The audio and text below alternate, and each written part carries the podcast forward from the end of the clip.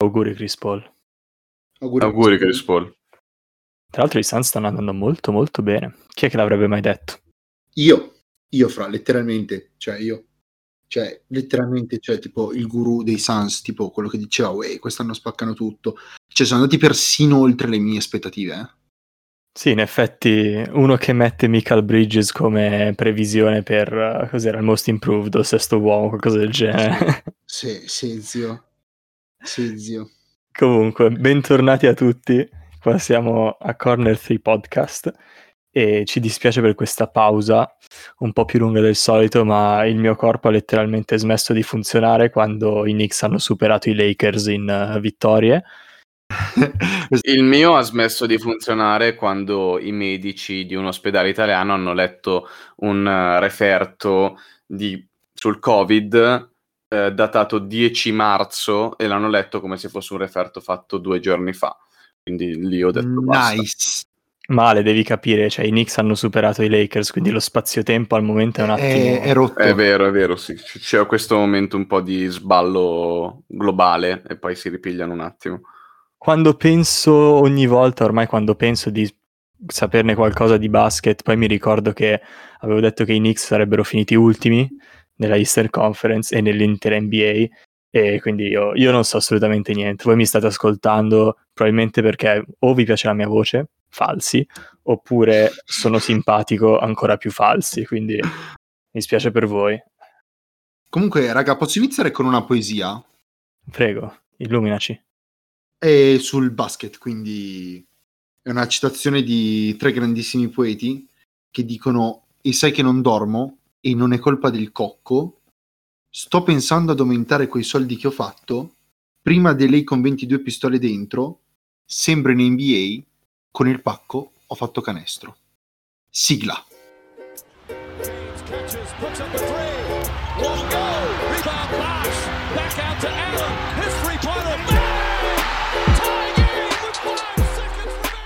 Abbiamo lanciato la sigla così. Gianluca, gentilmente mi spiegheresti cosa facciamo oggi? Dai. Allora, oggi parliamo un po' delle previsioni che non abbiamo azzeccato, quelle che abbiamo azzeccato, quindi di cosa andiamo fieri, di cosa invece non vado per niente fiero, tipo i Knicks, e poi parleremo un po' in generale del resto di quello che è successo in questo paio di settimane e magari con un occhio verso il futuro. Tanto nei prossimi episodi abbiamo un bel po' di cui parlare, quindi adesso la NBA inizia, inizia, inizia a iniziare, molto Inizia a interessante. iniziare. quindi, Carlo, visto che tu hai sempre ragione, non hai mai torto, inizia Io tu, vi, dai. proporrei, io vi proporrei un giro di mea culpa. Ok? sì, è una bella idea. Mi piace, Carlo. Comunque, chi ha azzeccato i Knicks, signori, prenda tutti i miei soldi, li investa, io mi fiderò ciecamente di lui. Cioè, I Knicks Genio. sono quarti, strameritatamente, a est. No, no, no, no, assolutamente senso. zio. Difesa numero uno nella Lega, eh. Difesa numero uno nella Lega. Con un Julius Randle che è letteralmente nel discorso come top 5 candidato MVP ormai. Top 4, io direi. Mm, sì, beh, è lì.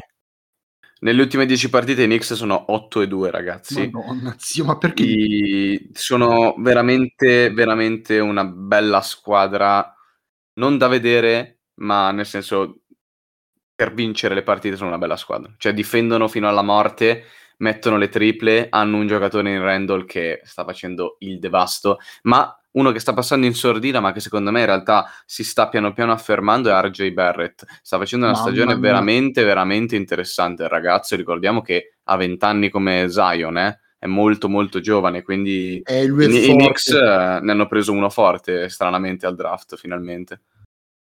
E vi dirò di più, se come probabile faranno la quarta contro quinta contro Atlanta, io li vedo anche favoriti. Assolutamente Ti sì. dirò, sai che sembra un po' il paradosso molto alla film, molto alla serie TV, tra un attacco allucinante come quello di Atlanta, che veramente quando è in ritmo è devastante, perché c'è Trae Young, Kane Gas, Bogdanovic, John Collins, eh, il Gallo Bo ha giocato tre partite, ma le ha giocate che sembrava, non lo so, Reggie Miller, una cosa allucinante. e dal- dal- dall'altro lato invece abbiamo i Knicks che sono uno scudo ah, del- non, non- ho metafore, raga, scusatemi, sono così, pensavo di avere una metafora pronta. Un fattore, un- un fattore molto importante secondo me in una serie tra Knicks e Hawks sarà il fattore campo, perché si dice che durante i playoff aumenteranno ancora di più la- le entrate nei- nei- negli stadi americani e secondo me giocare una partita di playoff dopo così tanti anni al Madison Square Garden, Oh, eh, insomma, Secondo me la prima delle due squadre che si scalda sarà il fattore determinante di ogni partita, secondo me sarà la prima che riesce a ingranare. E tra l'altro, scusatemi, piccola parentesi extra cestistica, cioè eh, eh, aumenteranno il flusso di persone che entrano agli stadi, ma li vaccinano dentro gli stadi, quindi raga, ma di cosa stiamo parlando? stanno tornando a quasi alla normalità, diciamo. E sarà molto interessante vedere i Knicks appunto con il fattore campo ai playoff. Detto questo, Tibodo mi fa comunque schifo perché anche ieri con i Knicks sopra di 26 o sotto di 26, hanno vinto ieri i Knicks? Hanno perso ieri. Vabbè, sotto di 26 allora, nell'ultimo quarto ha rimesso dentro Randall. Quindi boh. Vabbè, hanno perso contro i Nuggets comunque a Denver, che è una delle trasferte più Piuttosto. brutte che fai durante l'anno. No, chiaro, chiaro, non, non- non sto dicendo... No, no, Non no, ma capisco dicendo. perfettamente quello che dici che non era il caso di mettere Randall, però è una sua mentalità e va rispettato. Poi, chiaro, ci può scappare il Derrick Rose come ci può scappare l'MVP. Vai, giro di mea colpa allora, inizia tu Carlo. Allora, eh, tan- su tante squadre dovrei fare mia colpa, su veramente tante, ma io voglio iniziare con gli Utah Jets. Io faccio mia colpa sugli Utah Jets perché anche oggi, 6 maggio 2021, io non ho capito come facciano a essere primi, non ho una spiegazione logica, cioè sembrano, sono infallibili, cioè sembrano una squadra di cyborg, giocano tutti al massimo, gente come Jordan Clarkson è boh, resuscitata dalla tomba in cui era stata sepolta ormai da un paio d'anni Da LeBron. e tutta una squadra che gioca bene. Gioca bene, non, non ce n'è uno che mi stia simpatico, eh, per carità. Non, non c'è un giocatore che mi faccia che mi stia simpatico, però giocano tutti bene, si capiscono perfettamente, c'è una sincronia quasi magica, quasi alla, all'anime talmente perfetta e vincono. Io nelle previsioni di inizio anno li ho messi ottavi, ottavi.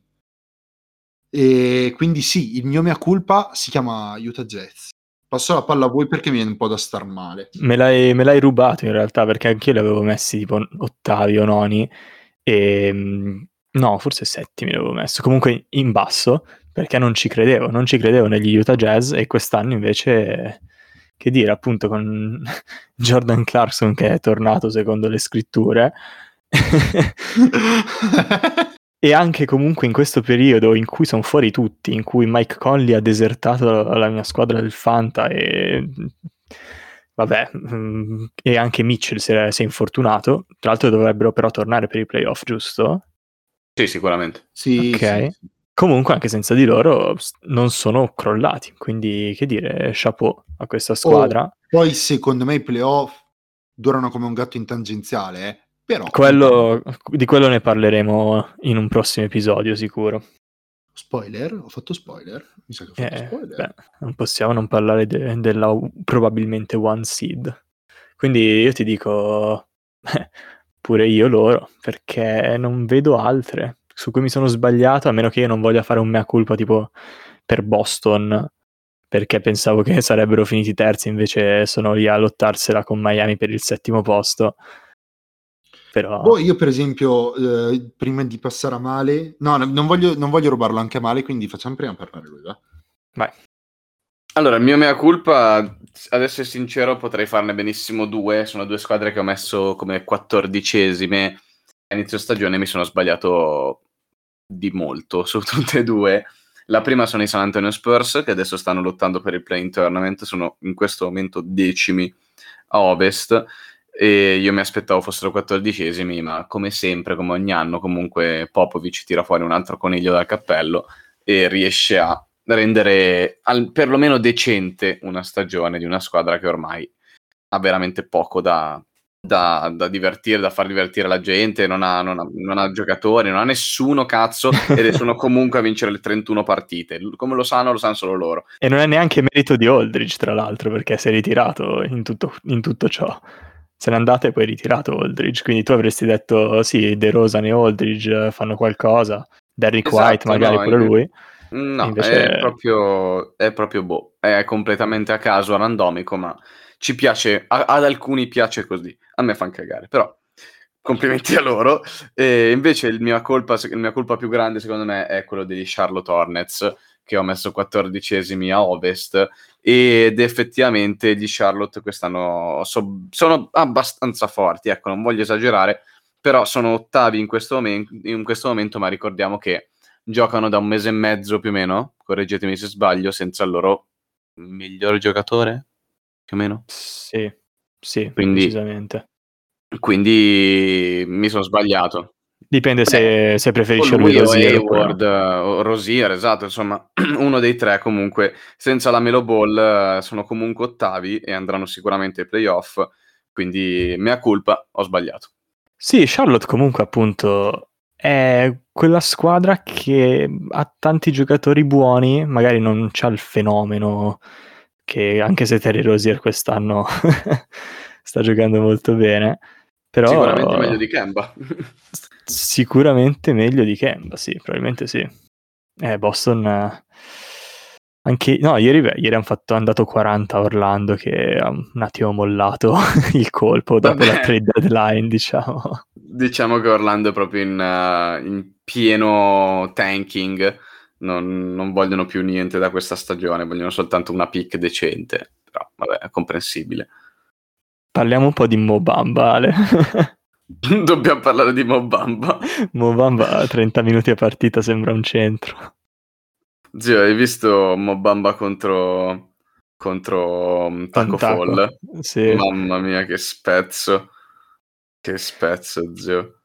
Cioè, non, non è possibile che quell'uomo abbia, sia riuscito a quel canestro a- a- in slow motion. Cioè, non so se tu l'hai... Per chi non sapesse di cosa sto parlando, praticamente a fine partita Boston ha fatto entrare Taco Fall e gli ha dato ben 5 minuti Quando entra Taco Fall sai che la partita è finita. Taco Fall in 5 minuti ha fatto 4 stoppate comunque, vabbè.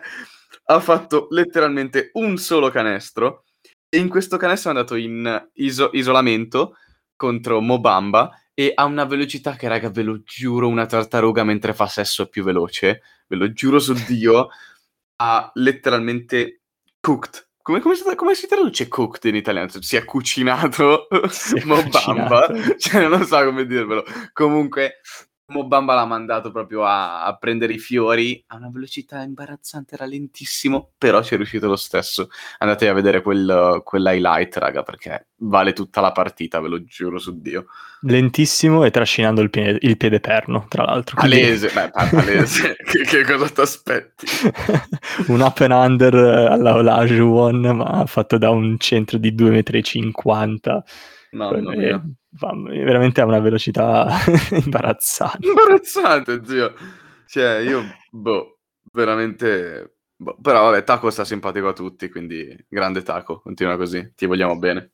Finché parliamo di squadre che hanno mollato come Orlando, parliamo un attimo di, di un po' di news riguardante Shai Gilgius Alexander, che è uscita di recente il fatto che abbia un infortunio più grave del previsto. Secondo te, quando si era rotto, comunque era già così e stavano facendo un po' finta per dire si torna, si torna, ma in realtà vogliono tankare e quindi... Eh? Oppure... Secondo me sì, secondo me vogliono assolutamente tankare il più possibile. Adesso Oklahoma City si trova soltanto a una vittoria in più di Minnesota, che in questo momento nella storia dell'NBA vale veramente poco comunque tra, tra 13 e 14 posto ormai la lotteria non cambia più di tanto perché hanno diminuito le percentuali, quindi vabbè. Però si erano accorti che hanno vinto un po' troppe partite quest'anno rispetto a quante ne- se ne aspettavano all'inizio, quindi secondo me lo stanno semplicemente preservando, come, come giusto che sia comunque, cioè quest'anno cosa, cosa vuoi fare? Sì, erano all'All-Star Break Eh, Dio, c'era da qualche parte, ce l'avevo scritta la statistica, però sì, da, da lì hanno, hanno deciso proprio di mollare. Ne hanno vinte 6 dopo l'All Star Break. Sì, quindi proprio hanno fatto schifissimo. 6. 6. 6. Veramente imbarazzante. E adesso sono 21 e 45, ok? E dopo l'All Star Break ne hanno vinte 6, quindi sono tipo 6 e 25. Qualcosa del genere. Vabbè, oh, è comprensibile, cioè dai, c- cosa ti No, aspetti da una squadra che sta letteralmente solo puntando sulle pick e nient'altro. Quindi Da quando hanno detto all'Orford non gioca più perché è vecchio, dovevamo capire. veramente, poveraccio. Non ha, non ha più giocato non per colpa sua, neanche per la salute, niente, solo perché vogliamo perdere, tu non devi giocare, punto. Sì, sì, hanno anche scritto proprio nel, nell'injury report, no? Quando il- la squadra deve dare alla, alla Lega la lista degli infortunati e di un motivo perché sono fuori. e sul- sulla TV è proprio apparso all'Orford, tra parentesi, old. Old. old. All'Orford, tra parentesi, vecchi. Mamma mia. Eh, Oltre a questo, ti va di parlare un attimo di Milwaukee? Perché per quanto mi riguarda, Milwaukee sta passando un po' inosservata, ma ha, ha fatto un, un tre partite una dopo l'altra, secondo me molto molto interessanti, perché mh, ha battuto in back to, non in back to back, però nel senso una partita dopo l'altra, i Brooklyn Nets, 117-114 la prima e 124-118 la seconda, quindi ha battuto la squadra che in questo momento probabilmente è la più forte dell'NBA per ben due volte di fila e successivamente, questa in back to back, hanno battuto di un punto 135-134 gli Washington Wizards che sono 30 e 36, cioè gli Washington Wizards stanno giocando bene, stanno giocando molto bene a, a basket, quindi cosa ne pensi di questi Milwaukee? Ma sinceramente non, non saprei cosa, cosa pensare in realtà di questi Milwaukee Bucks perché te l'ho detto, ne stavamo parlando l'altro giorno.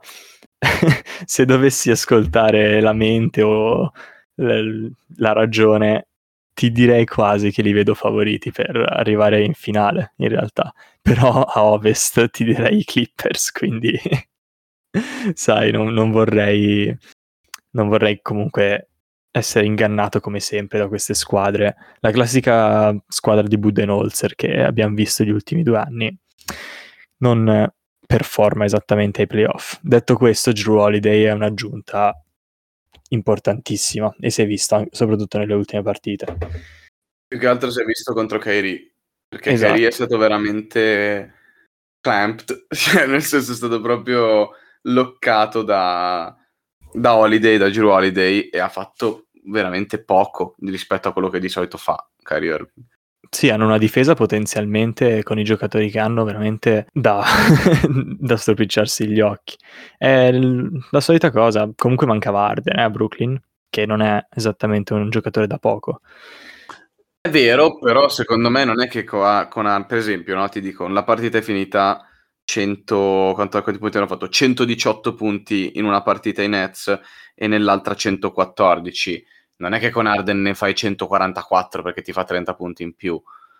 È, è- è diverso. È vero, c'è un giocatore in più come Arden, però la palla sempre una è. Cioè, se non tira Arden, tira Kevin Durant, cosa cambia alla fine? Cioè, cambia veramente così tanto? Beh, cambia che invece di giocare 30 minuti con l'Andre Shamet, magari ne gioca solo 20 e gli altri gioca Arden, che comunque... Eh sì, ma se non gli arriva il pallone è come avere l'Andre Shamet, cioè nel senso il concetto è lo stesso. Beh, la difesa è un attimo più, più attenta in quel caso.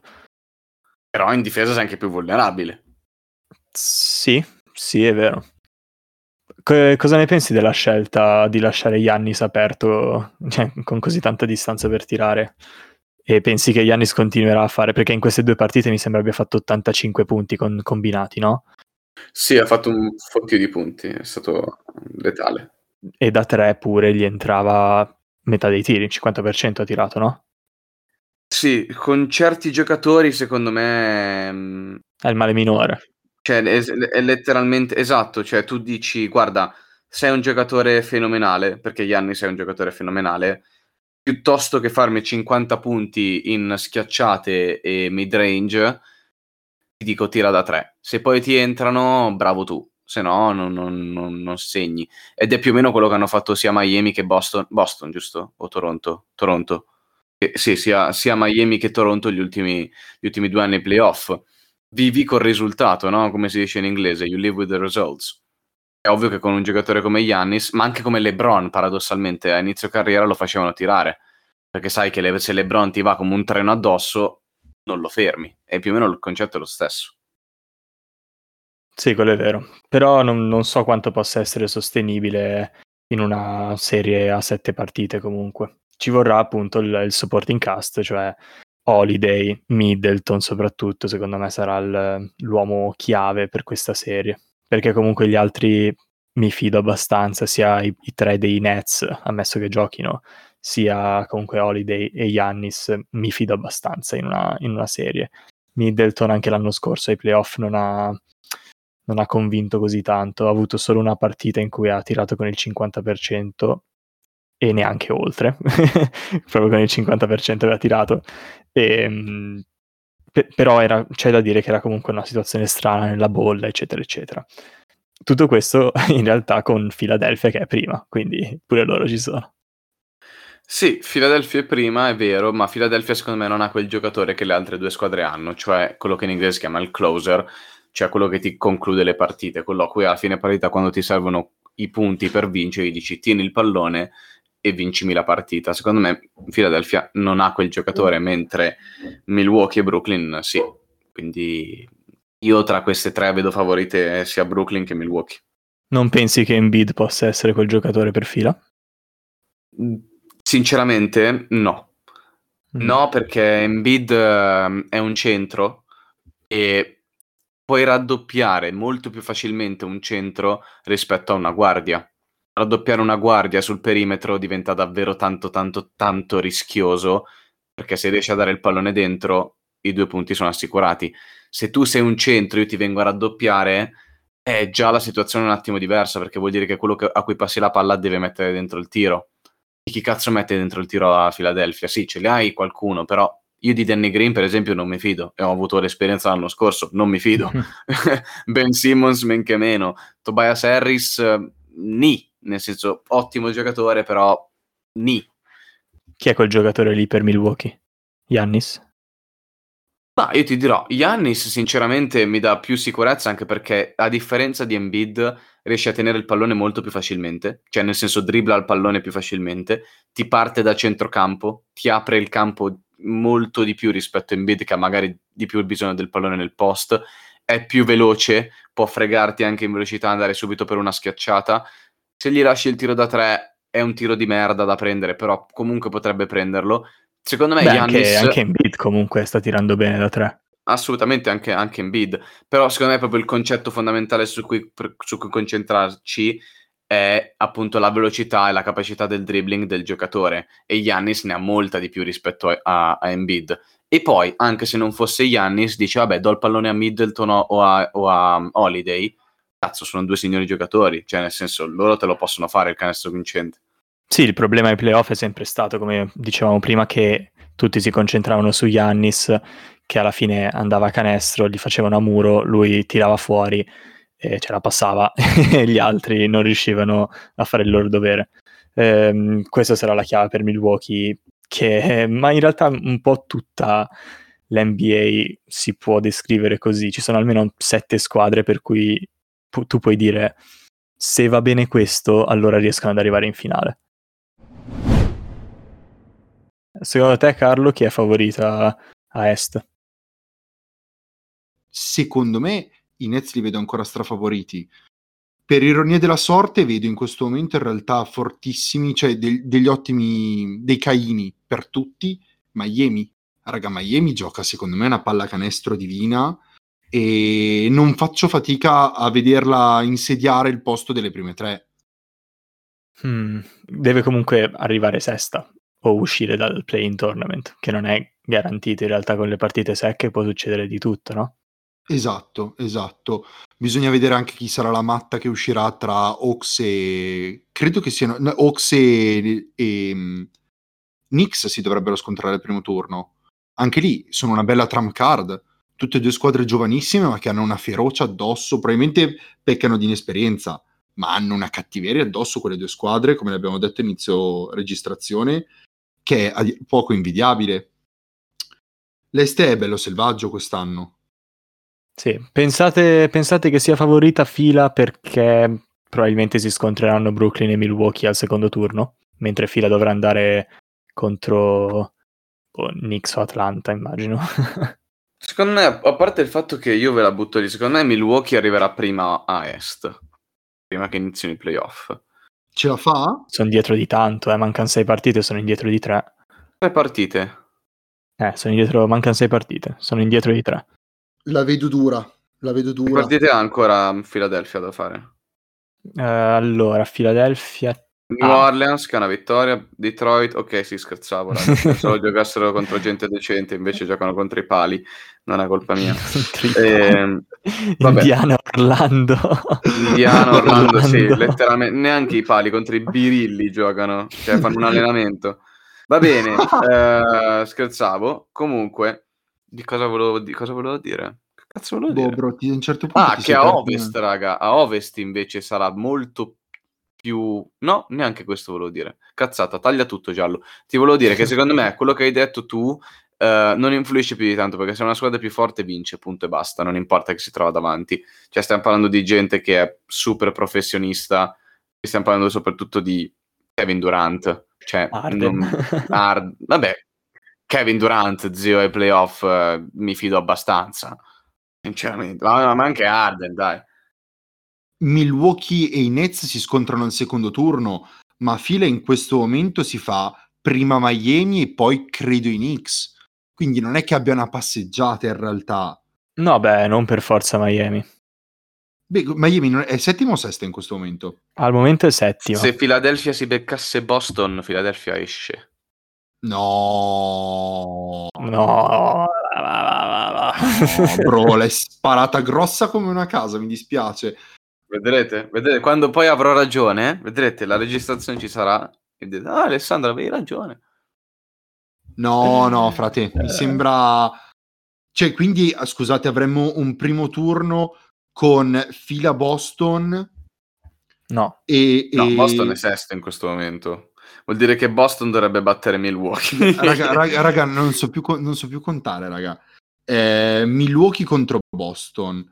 Sì. Avremmo i Nets in questo momento contro Miami. contro la, vincente, Charlotte. contro la vincente tra Miami e Charlotte.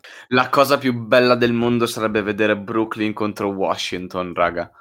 e lì verrebbe una serie feroce. Ora, io credo che per quanto possa vendere cara la pelle Washington non abbia neanche una speranza. No, ovvio, ma voglio vedere Westbrook contro Kevin Durant. La cattiveria, la cattiveria che ci sarebbe sarebbe allucinante. Sarebbe impossibile che incontrasse Washington. Io purtroppo credo che le prime tre siano in questo momento abbastanza sigillate. Sì, effettivamente sì. Beh, Mm. sono lì però, eh. 43-23 Sono lì, per ma- Brooklyn, 42-24 Milwaukee. Chi invece non è lì sono i Lakers. per favore, mi dite che è tutto un brutto sogno. Ma allora, bro, eh, allora io sai che odio i Lakers e da quando so che li tifi tu li odio ancora di più. Però, fra, cioè, avete fatto un mese e mezzo, che è tanto in questa regular season strettissima, senza Davis e senza LeBron.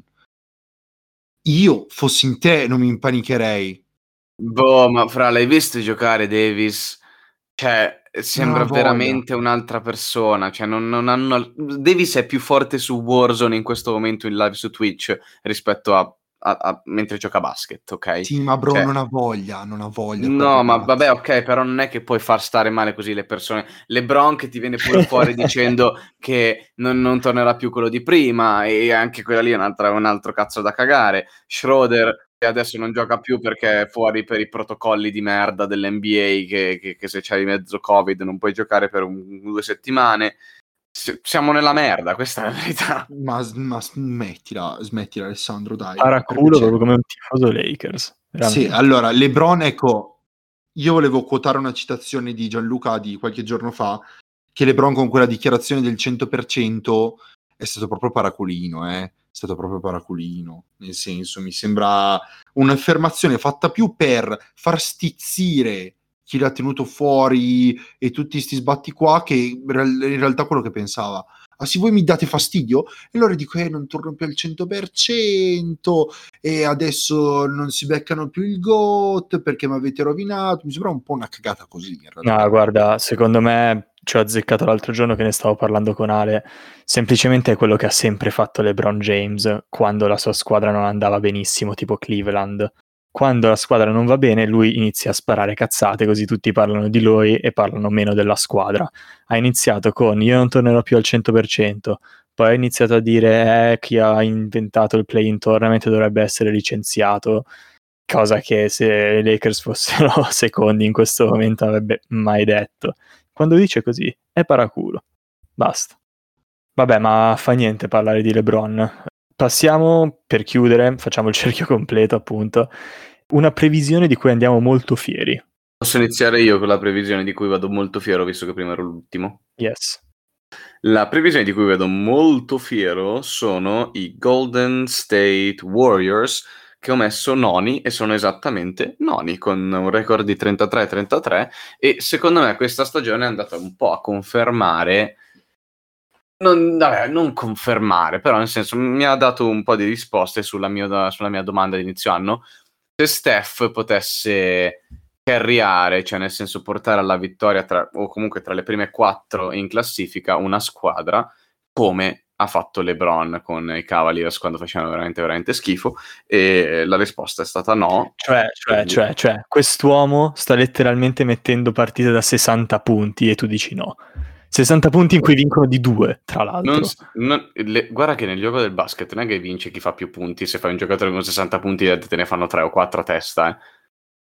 E non mi dire che la squadra che ha adesso Steph è più scarsa di quella che aveva LeBron nel 2017-2018, per favore, perché era fottutamente imbarazzante. Era un meme, era letteralmente un meme. Un meme Metti, quella metti squadra. questa squadra di Golden State a est, quell'anno lì arriva secondo, Steph. Chi è che c'era? Isaiah Thomas, i Celtics con Isaiah Thomas. No, Isaiah Thomas era già ai Cubs e faceva cagare al cazzo quando, quando c'era LeBron con, eh, co- con, eh, coi Cubs. Quella squadra lì dei Cubs era un fottuto meme e secondo me, io, raga, è una mia idea, Steph è fortissimo, è la point guard più forte della Lega, la seconda più forte della storia del basket, nulla da ridire a Steph, ma non riesce a carriare un team con il peso che ha LeBron, per esempio, quando carria un team perché sono due giocatori completamente diversi. Steph non riesce a fare determinate cose che un giocatore come LeBron riesce a fare. Tutto qua. E infatti io ho detto inizio anno che sarebbero arrivati i noni e noni sono. E queste erano le mie motivazioni. Quindi io sono contento della mia pick. Io voglio risponderti a- in breve, dandoti parzialmente ragione, perché Curry è allucinante, ma secondo me eh, il fatto che sia nono e non quarto o secondo o primo eh, è la- l'acqua che passa tra un campionissimo, uno da top 10 all time, a uno che è invece là avanti per essere il GOAT.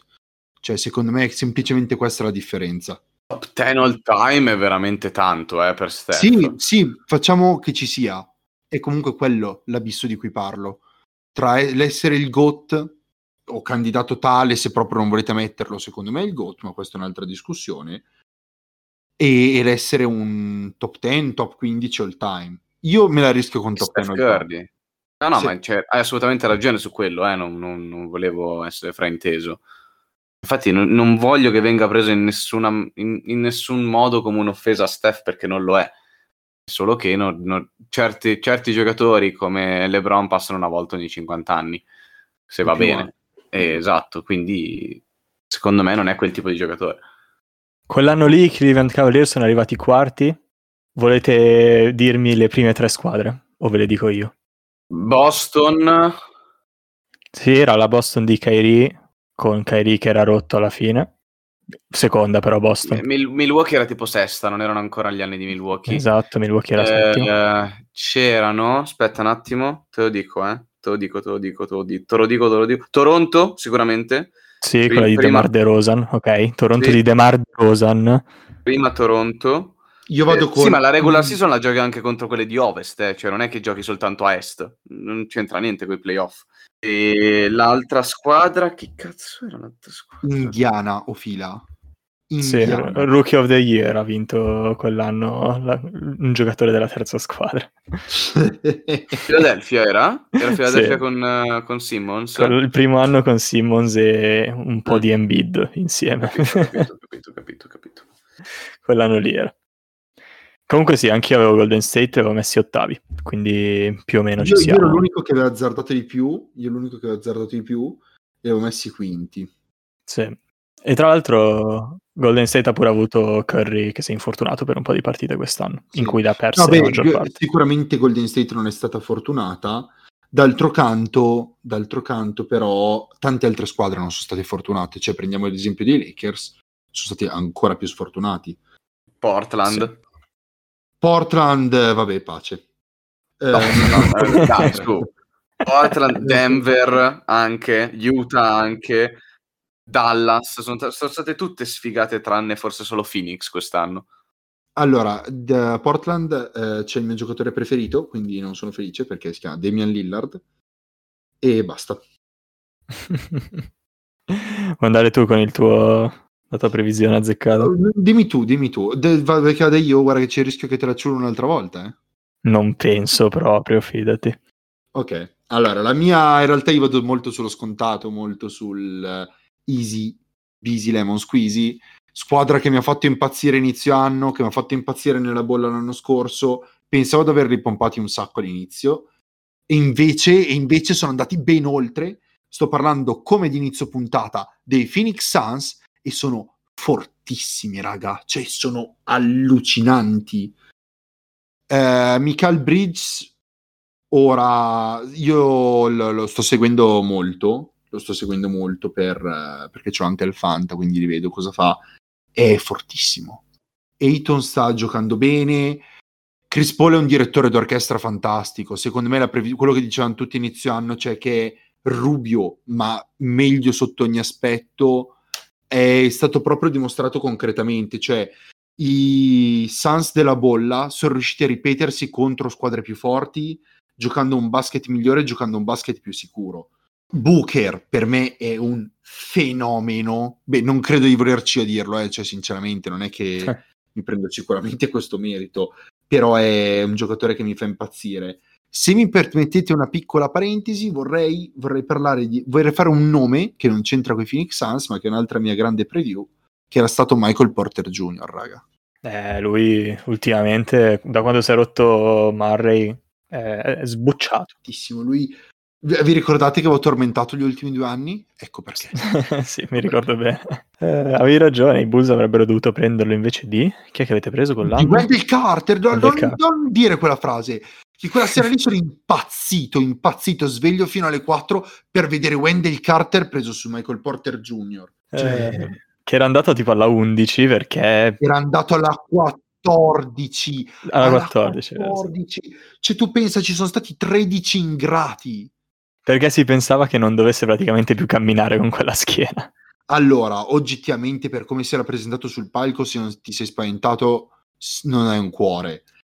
Però, raga, era, era un talento su cui dovevi rischiare. Se Bulls, che avevi la settima scelta, quindi in realtà quel draft lì sembra che ci fossero sei fenomeni. Cioè, Young, eh, Doncic, Ayton, eh, poi c'era Bagley, Mobamba e il quinto, il sesto non me lo ricordo, vabbè. Alla settima, piuttosto che pigliarti un'acqua tiepida come Wendell Carter, te la rischi, te la rischi. Cosa vai alla settima a pigliare il centro più basso della storia?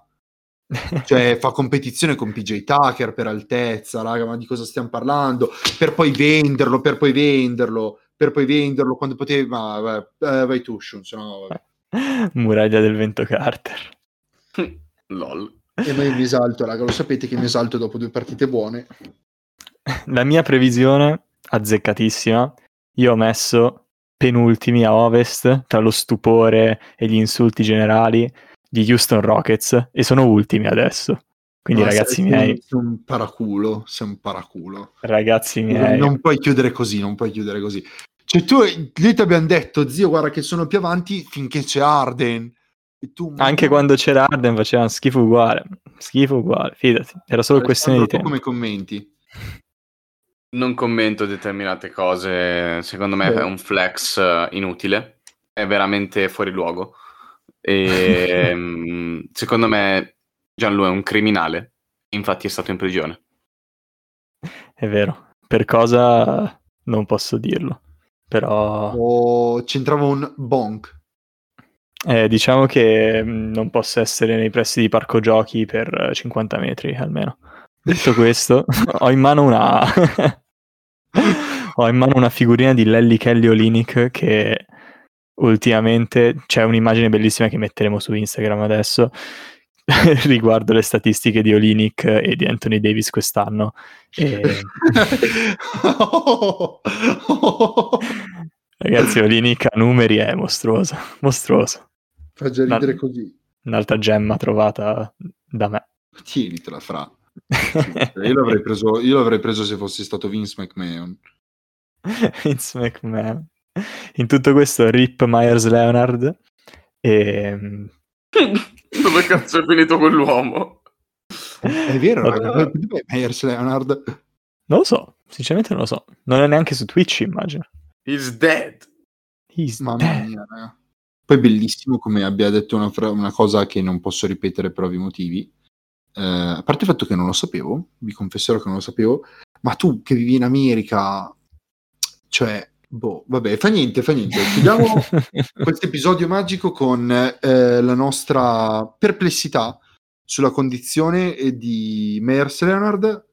E lo diciamo, lo facciamo questo spoiler, vogliamo lanciare una campagna Teleton per la eh, salvezza e la per il preservare, come si dice preservare, tipo Il- salvare, salvezza, Il preservare preservativo di... di tutti i Meyers Leonard nel mondo. Quindi noi ci vogliamo impegnare. Vi salutiamo. Al prossimo episodio. Volete dire qualcos'altro voi? Perché io sono partito così in Sì, quarta. Scrivete per il Teleton, eh, andate sul sito www.terzoreich.com. No, tocca censurarti. Ti, sei- ti devi censurare due volte nel giro di 5 minuti, bro. No, io-. Io non mi censuro. Comunque, raga, hashtag Fedez e la censura. Questo sarà l'hashtag particolare di sta settimana. Va bene. Quindi salutiamo tutti. Buona NBA, cuccioli. Ciao, Ciao a tutti ragazzi. Ciao, ciao, Buon ciao, NBA.